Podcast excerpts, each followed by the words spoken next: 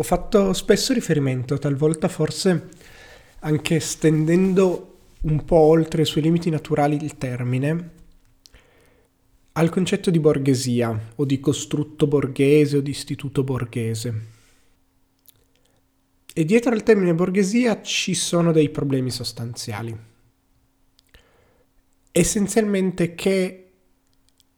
è una parola con una connotazione positiva tutti vorremmo essere borghesi.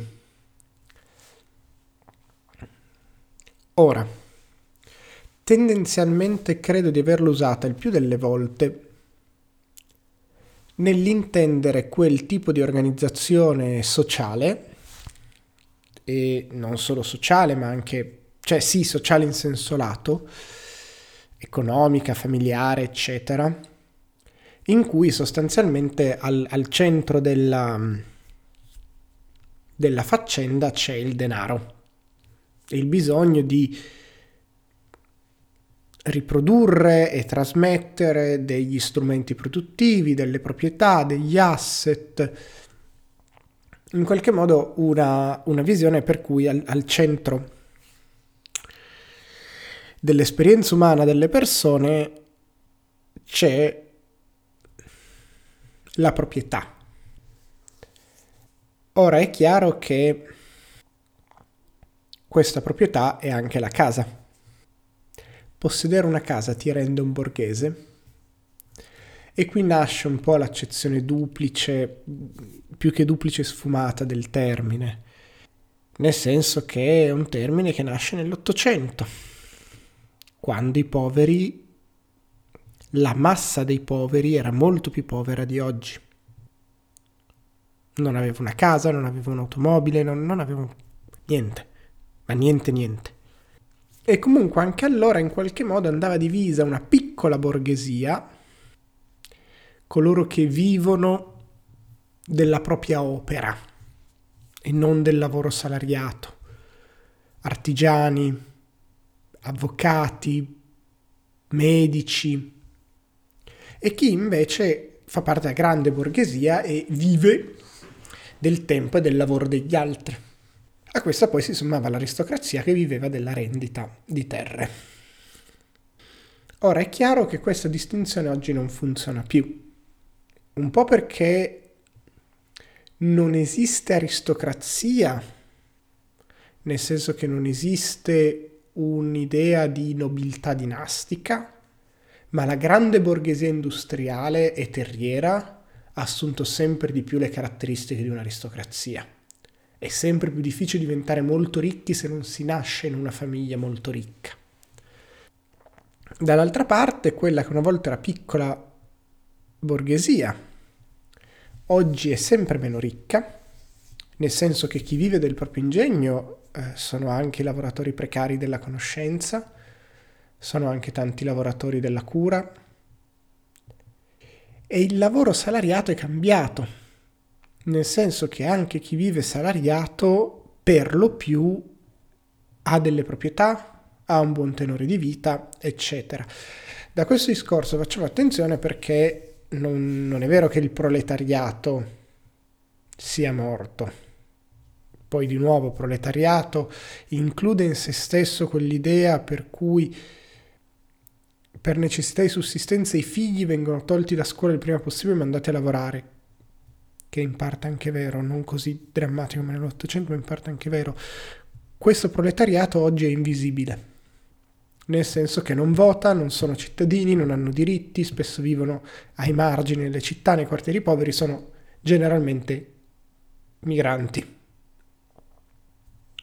Figli di migranti, Il punto però è che la rappresentazione del borghese, del piccolo borghese, a livello di proprietà e stile di vita, si rifà molto all'esperienza comune della maggioranza dei lavoratori, soprattutto di chi ha cominciato a lavorare, diciamo, fino a fine anni 80, primi anni 90 cioè la possibilità di avere effettivamente delle piccole proprietà, la casa, un'automobile, magari anche una seconda casa, magari qualcuna è stata ereditata e quindi che in qualche modo da una parte si sentono di aver raggiunto un ceto sociale più alto di quello che poi fattualmente occupano, perché sono ancora lavoratori salariati. Dall'altro un ceto sociale cui vogliono far parte. Tutta questa lunghissima premessa in realtà non voleva essere un, un'analisi del, del termine borghese, per quanto necessaria, ma una riflessione su quello che c'è dopo. L'alternativa alla divisione proletariato, piccola, grande borghesia, aristocrazia è quella roba molto, molto sfumata, molto post-ideologica del ceto medio ceto medio che vorrebbe proprio identificare eh, la presenza per censo e non più per organizzazione del proprio tempo e lavoro di una nutrita fascia di piccoli proprietari, di gente che non fa fatica ad arrivare a fine mese e si toglie qualche sfizio. Una fascia che ha quindi un tenore di vita abbastanza identificabile, che possiamo più o meno delineare come segue. Una casa di proprietà in un quartiere residenziale di semiperiferia di una città o del centro di una città medio-piccola, un lavoro salariato o la proprietà di un'attività a conduzione familiare o mm, libero professionale ben avviata, quindi la non difficoltà a far quadrare i conti a fine mese, un paio, anche tre settimane di vacanza all'anno, magari qualcuna più modesta in una località di villeggiatura in Italia, un paio di weekend in una capitale europea o qualcosa del genere, dei consumi culturali o di status eh, non eccessivi ma presenti, che possa essere andare ogni tanto alla scala se pensa mia madre, o comprarsi il telefono nuovo pensando ad altre persone, o vestiti di una marca rinomata ma non di altissima moda, la sicurezza di una pensione, eh, l'automobile pagata o comunque per il cui finanziamento non pesa, cambiata ogni 10 anni, 5-10 anni, una cosa così. Ora, molto, molte delle volte in cui uso il termine borghese per indicare qualcosa di legato alla proprietà, questa definizione di ceto medio si presta benissimo e potrebbe andarci bene. Allo stesso modo, appunto, non è più una questione di organizzazione del lavoro, perché è stato ceto medio gran parte del lavoro salariato negli anni d'oro dell'industria europea, mentre non è più ceto medio gran parte dei giovani lavoratori della cultura, tipo me medesima e un sacco di amiche. E quindi parliamo di ceto medio impoverito, per esempio. Cosa che ritorna quando bisogna spiegare perché la Lega e Trump vincono. Perché è un ceto medio che a volte si sta impoverendo, a volte ha paura di impoverirsi perché vede delle dinamiche, eccetera, eccetera. Questo sostanzialmente per dire che per quanto io mi riferisca spesso al concetto di borghesia in termini negativi, nella misura in cui appunto riguarda il fatto di organizzare la società intorno alla trasmissione di diritti di proprietà, detta un po' in soldoni, ma spero che a questo punto sia abbastanza chiaro cosa intendo. Troppo spesso si fa dall'altra parte l'errore di opporre a questa, a questa idea borghese un'idea pauperistica. Avere una retorica per cui qualunque consumo di lusso è sbagliato e quindi l'obiettivo della terra laddove sorge il sole dell'avvenire e quella di una società austerissima, priva di consumi di lusso, con la proprietà ridotta al minimo, eccetera. Questa è chiaramente un'idea perdente, nel senso che nessuno di noi vuole vivere la vita di un povero. E l'obiettivo non dovrebbe essere quello di proporre o lasciare intendere una visione del futuro in cui la povertà sia condizione normale e desiderabile. È chiaro che però va tanto all'idea borghese in qualche modo, perché in realtà poi in realtà non ci si discosta così tanto all'idea del piccolo borghese, però tanto probabilmente a questo amorfo e apolitico ceto medio sostituire un'idea di che tipo di benessere vogliamo. Il fatto, per esempio, di avere una scala degli stipendi molto compressa, in cui tutti si possa guadagnare più o meno la stessa cifra, in cui non ci siano quelle differenze di reddito enormi a cui assistiamo oggi,